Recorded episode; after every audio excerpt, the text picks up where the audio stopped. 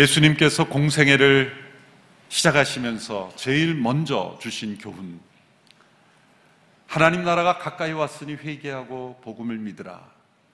그것은 첫 교훈일 뿐만 아니라 예수님의 모든 교훈의 핵심입니다. 그것을 위하여 예수님께서 이 땅에 오셨습니다. 우리를 계속하여 십자가의 죽으심으로 부활하심으로 우리를 의롭게 하시고 하나님 나라가 이 땅에 옴으로 인해서 우리가 그 나라에 들어갈 수 있는 길을 열어주신 것입니다. 이 땅에서 죄 용서받고 이 땅에서의 삶으로 끝나는 것이 아니라 이 땅에 임한 하나님의 나라의 백성으로 살아갈 수 있도록 우리를 인도하시는 길이요, 진리요, 생명이 되신 것입니다. 우리가 죽음 이후에 하나님 나라에 들어가는 것이 아니라 하나님 나라가 왔으니 우리가 이 땅에서 육신의 생명 가운데서도 하나님의 나라의 백성으로 살 수 있다. 하늘이 이 땅에서 열렸다는 것을 말씀해 주신 것입니다. 하나님 나라가 이 땅에 임했다는 것을 우리가 어떻게 알 수 있는지를 예수님께서 많은 비유를 통해 알려주셨습니다. 직설 화법으로 가르치지 않고 비유로 말씀하신 것, 특별히 자연 속에서, 생활 속에서의 여러 비유로 말씀하신 것은 하나님 나라가 추상적인 개념이 아니라 우리의 실생활 속에서 체험할 수 있는 실제라는 것을 우리에게 가르쳐 주시기 위함이었습니다. 마태복음의 하나님 나라의 실제를 알려주시는 여러 비유들이 나옵니다. 오늘 본문은 그 첫 번째 비유로서 씨 뿌리는 농부의 비유라고 알려져 있는 잘 우리가 알고 있는 익숙한 비유입니다. 어느 농부가 씨를 뿌리는데 그 씨가 더러는 길밭에 길가에 뿌려져서 그 씨가 땅에 깊이 뿌리 내리지 못하고 새들이 와서 그 씨앗을 먹어버려 열매 맺지 못했다. 더러는 돌밭에 떨어져서 잠시 그 씨가 싹신하고 자라는 것 같다가도 곧 그 뿌리 내리지 못함으로 뿌리가 말라져 열매 맺지 못한 그러한 경우도 있다. 더러는 가시덤불에 던져져서 그 씨가 가시덤불의 기운에 막혀서 자라지 못하고 열매 맺지 못하는 시도 있다. 그러나 그 중 일부는 좋은 밭에 떨어져서 30배, 60배, 100배의 열매를 맺는 그러한 일들이 일어나고 있다라는 비유입니다.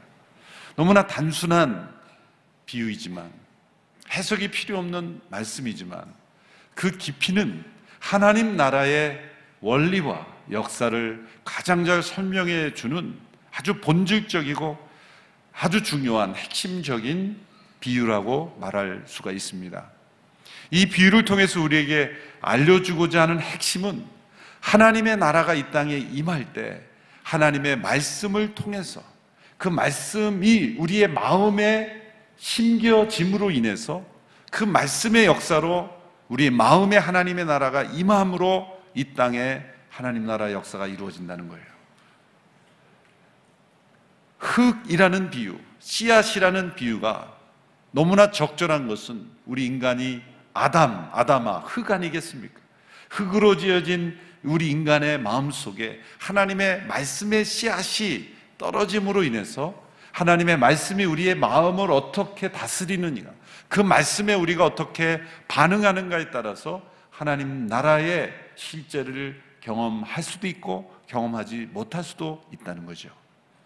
천지를 말씀으로 창조하신 하나님께서 에덴 동산 안에도 말씀으로 아담과 하와를 다스리신 하나님께서 오늘 이 시간에도 말씀으로 우리의 삶 속에 그리고 역사 속에 임하시는 그러한 은혜가 있다는 것이죠. 하나님의 말씀이 내 마음 속에 온전히 임함으로 내 안에 하나님 나라가 임하게 하소서. 그 하나님 나라를 체험케 하소서. 이 비유를 통해 그렇게 기도할 수 있게 되기를 바랍니다. 그런데 이 비유를 읽으면서 이상이 여겨지는 것은 농부에게 이런 질문을 던지고 싶습니다. 아니, 이 농부는 왜 주의 깊게 씨앗을 뿌리지 못하고 돌밭에, 길가에, 가시덤불에 씨앗을 뿌리는가? 좋은 밭인지 아닌지 잘 구별해서 그 씨를 뿌렸으면 이렇게 씨앗이 낭비되는 일이 없지 않을까라는 질문을 던져 볼 수 있습니다. 이것은 이 농부의 부주의함이라기보다 이스라엘의 땅의 이 척박함을 의미하는 것이죠.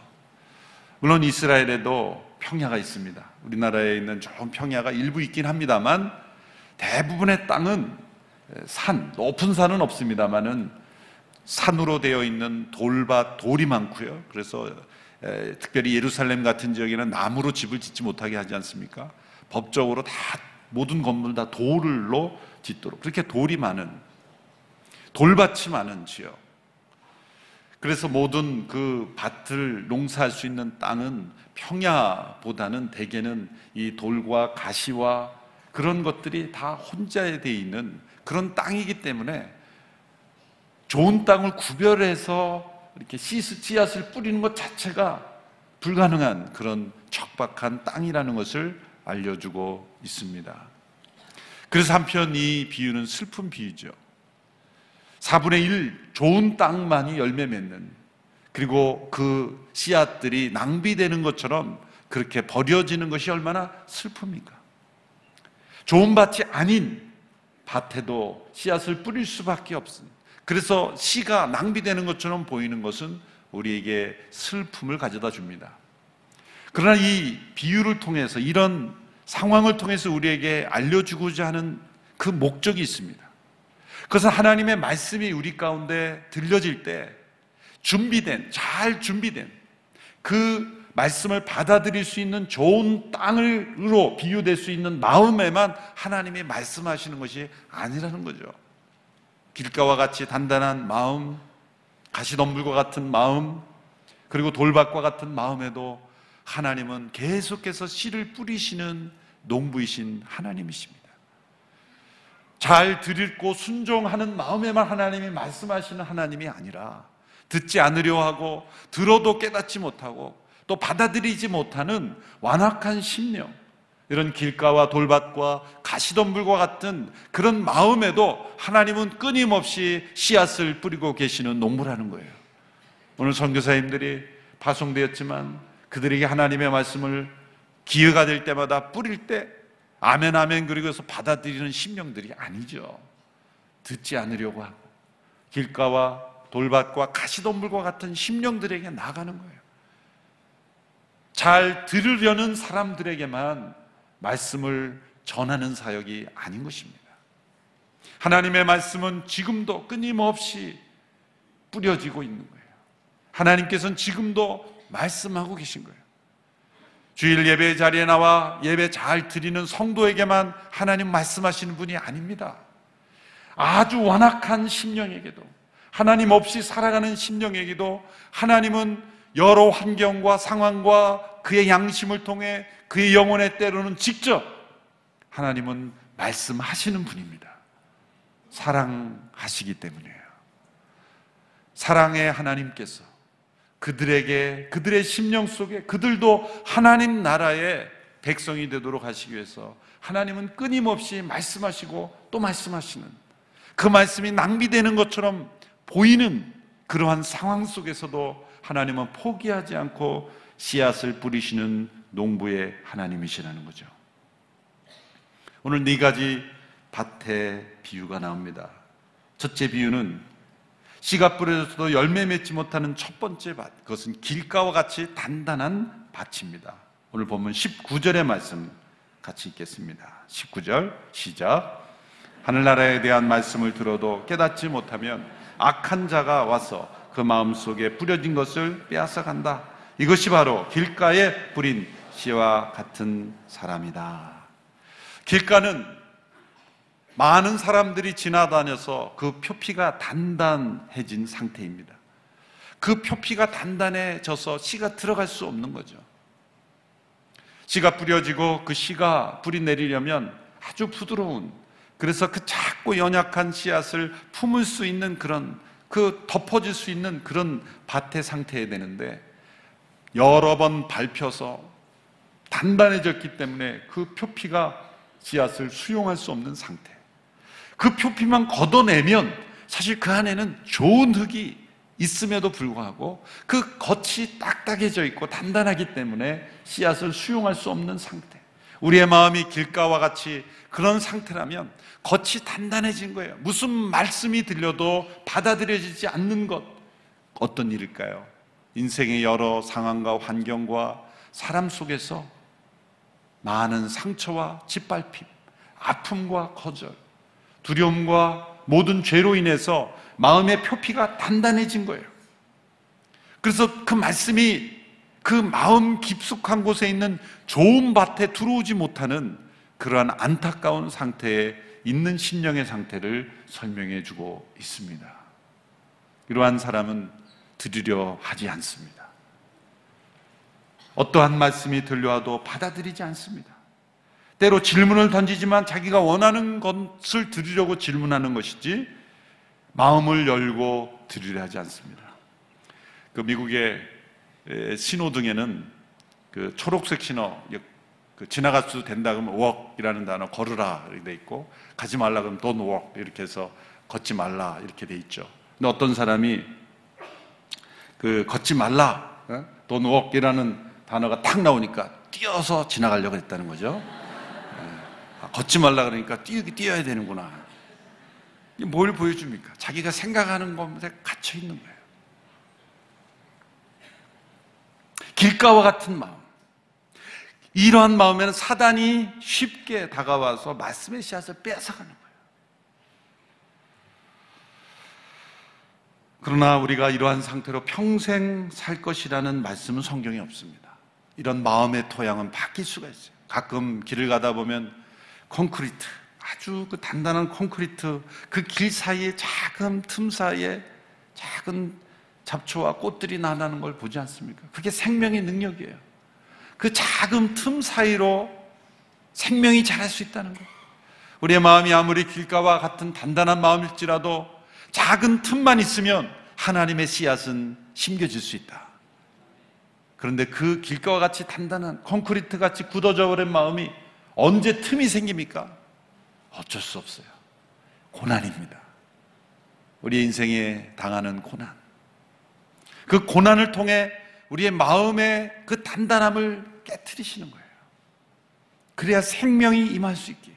생명의 말씀이 그 작은 틈이 있어야 작은 씨앗이 심겨져서 생명의 역사를 이룰 수 있기에 때로 우리의 마음을 그렇게 깨뜨리시는 겁니다. 바로 그때 예전에 들리지 않았던 말씀이 들리게 됩니다. 그리고 내 마음 속에 생명의 말씀이 자라기 시작하고 꽃이 피고 열매 맺게 되는 것이죠. 두 번째, 씨앗이 뿌려져도 열매 맺지 못하는 밭이 바로 돌밭이라고 했습니다. 20절, 21절의 말씀 같이 읽습니다. 시작. 돌밭에 떨어진 씨는 말씀을 듣자마자 기쁨으로 받아들이지만 뿌리가 없기 때문에 오래 가지 못한다. 말씀 때문에 고난이나 핍박이 오면 곧 걸려 넘어진다. 이 유대 지역의 돌밭의 특징은 밭에 뿌려진 씨앗보다 더 처음에는 빨리 싹이 난다 그래요. 왜냐하면 흙이 위에는 얇게 남아 있는데 그 밑에는 돌이 있는데 그 돌에서 올라오는 온기 때문에 적절한 빨리 그 싹스를 낼수 있는 환경이 된다는 거예요. 그래서 유대인의 동사, 농사 원력으로 대개 10월 정도의 씨를 뿌린다고 하면 11월, 12월이 될 때는 태양의 열기가 서서히 누그러지는데 이제 그 돌의 온돌 효과 때문에 적절한 온도가 만들어진다는 거예요. 그래서 밑에 돌이 없는 흙보다 돌이 있는 흙이 싹이 빨리 난다는 거예요. 근데 노련한 농부들은 그걸 알죠. 먼저 나는 싹이 밑에 돌이 있을 것이다. 싹은 먼저 나지만 뿌리는 내지 못해야 곧 말라버리는 그러한 식물이 된다는 거예요. 바로 그런 돌밭의 모습을 통해 우리에게 가르쳐 주시는 것은 무엇입니까? 우리가 감정적으로 순간에 어떤 흥분, 군중 심리, 잘못된 기대를 가지고 피상적으로 믿는다고 하지만 깊이 뿌리 내리지 못함으로 고난과 핍박과 어려운 환경에 오면 믿음이 자라지 못하는 그러한 상태를 의미하는 것입니다. 리차드 포스터라는 분이 영적 훈련과 성장, Celebration of Discipline이라는 책에서 이러한 지적을 했습니다. 이 시대의 가장 안타까운 저주는 바로 이 피상성이다. 피상적 시대. 우리가 QT를 quiet time이라 그러지만은 어떤 분은 quiet time이 아니라 quick time. 피상성이죠. 콰이엇이 되려면 뭔가 그 안에 깊이 있는 그 내면의 세계로 들어가야 되는데 quick 지나가는 quick time. 피상적 시대. 고난이 오면 이 피상적 신앙은 절대로 고난을 이길 수가 없습니다. 이 돌밭은 사실 길가와 정반대죠. 길가는 씨 자체가 뿌려지지 않습니다. 근데 돌밭은 씨는 잘 수용해요. 금방 받아들여요. 뭔가 있는 것 같지만 그 속에 돌이 들어있는 거예요. 그 속에. 그 속에 들어있는 돌, 바윗돌, 그것은 무엇입니까? 무심코 어떤 생각의 과정 없이도 스스로 옳다고 이미 믿는 그러한 세계관이라고 설명할 수 있어요. 어떤 분은 세계관을 정의하기를 이렇게 정의했어요. 창자 속에 내려가 있는 믿음이다. 이 창자 속에 내려가 있는 믿음. 사실 우리 모두는 무엇인가를 생각하고 비판하지만 그 생각과 비판 이면에 있는 자신의 세계관은 알지 못하고 비판합니다. 자신이 비판하는 그 기준 자체를 동시에 비판할 능력은 우리에게 없어요. 그것이 바로 우리 마음속에 있는 돌과 같은 겁니다. 이 돌이 깨어지지 않으면, 이 돌이 파괴되지 않으면 말씀의 씨앗이 깊이 들어가지 못하는 거예요. 그래서 피상적인 신앙에 머무를 때가 많은 것이죠. 그래서 우리 한국의 크리스찬들을 보면은 겉은 크리스찬인데 한꺼풀 벗겨 보면 속에는 돌같이 굳게 박혀 있는 세계관이 나와요.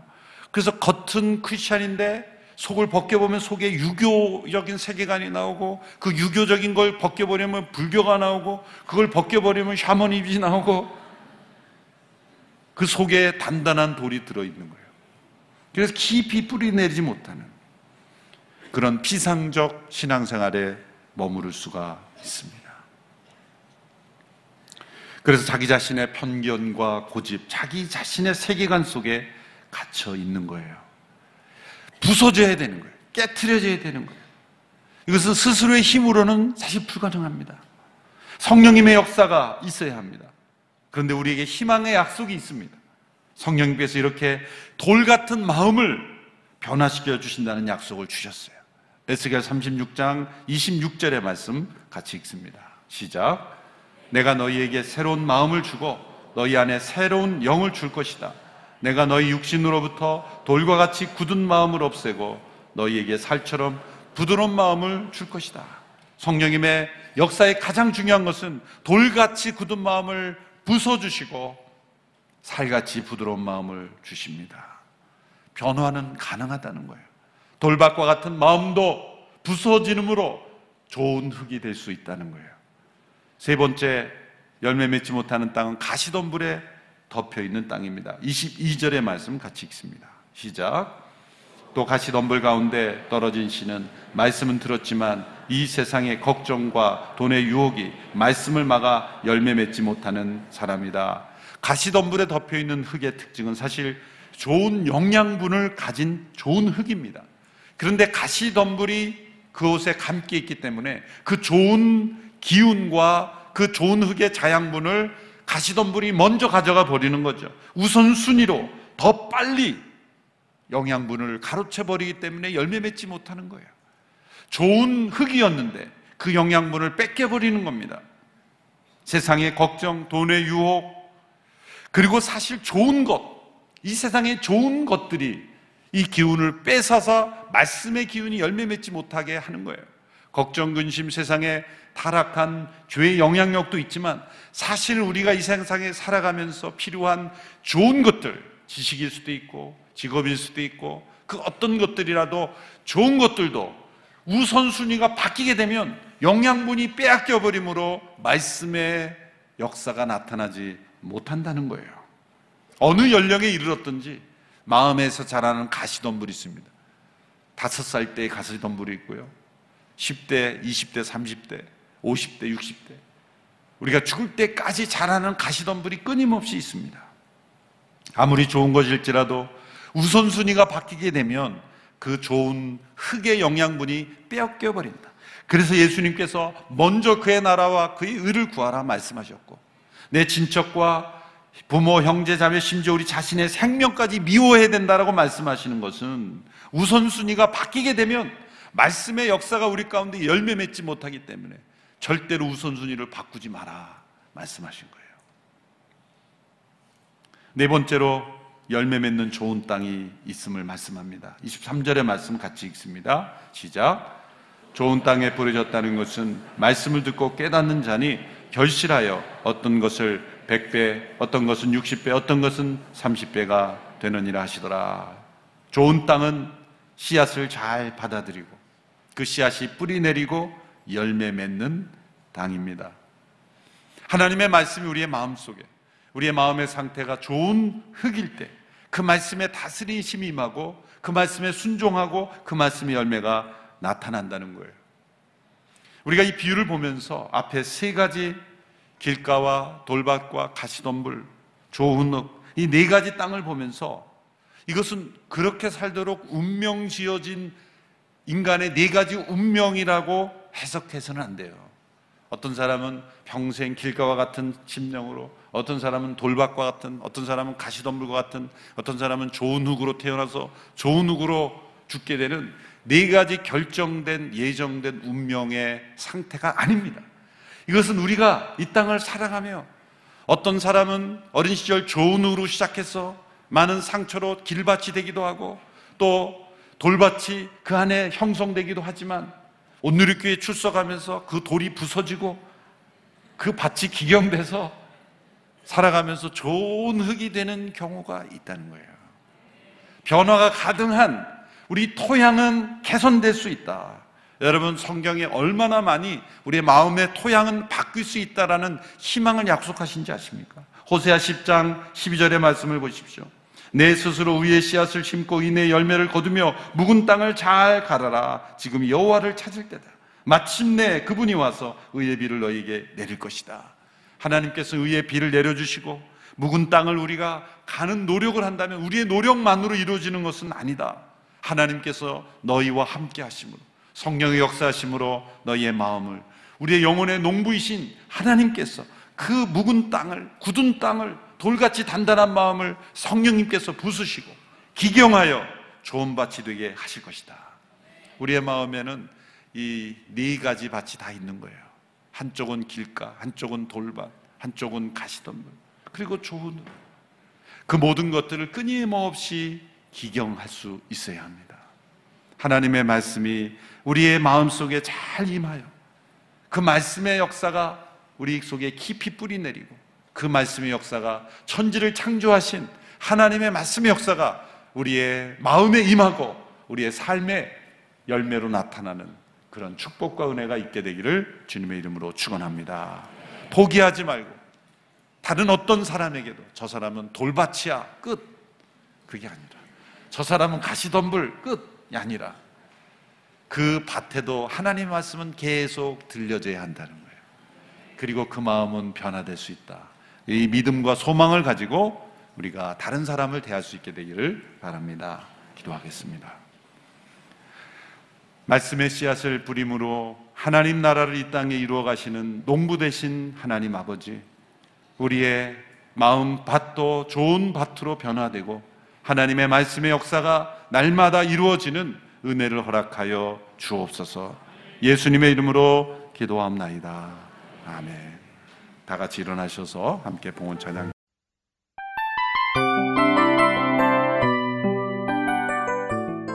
이 프로그램은 청취자 여러분의 소중한 후원으로 제작됩니다.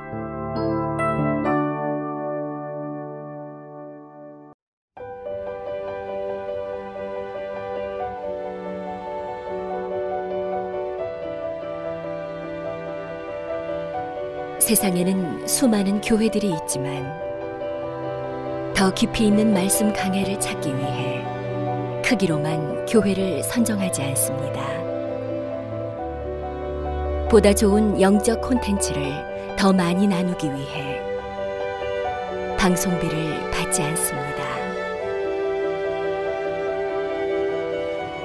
1년 365일 복음만 전하고 싶어서 우리는 광고를 하지 않습니다.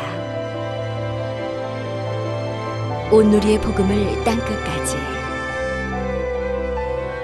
CGN TV와 함께 땅끝 선교사가 되주세요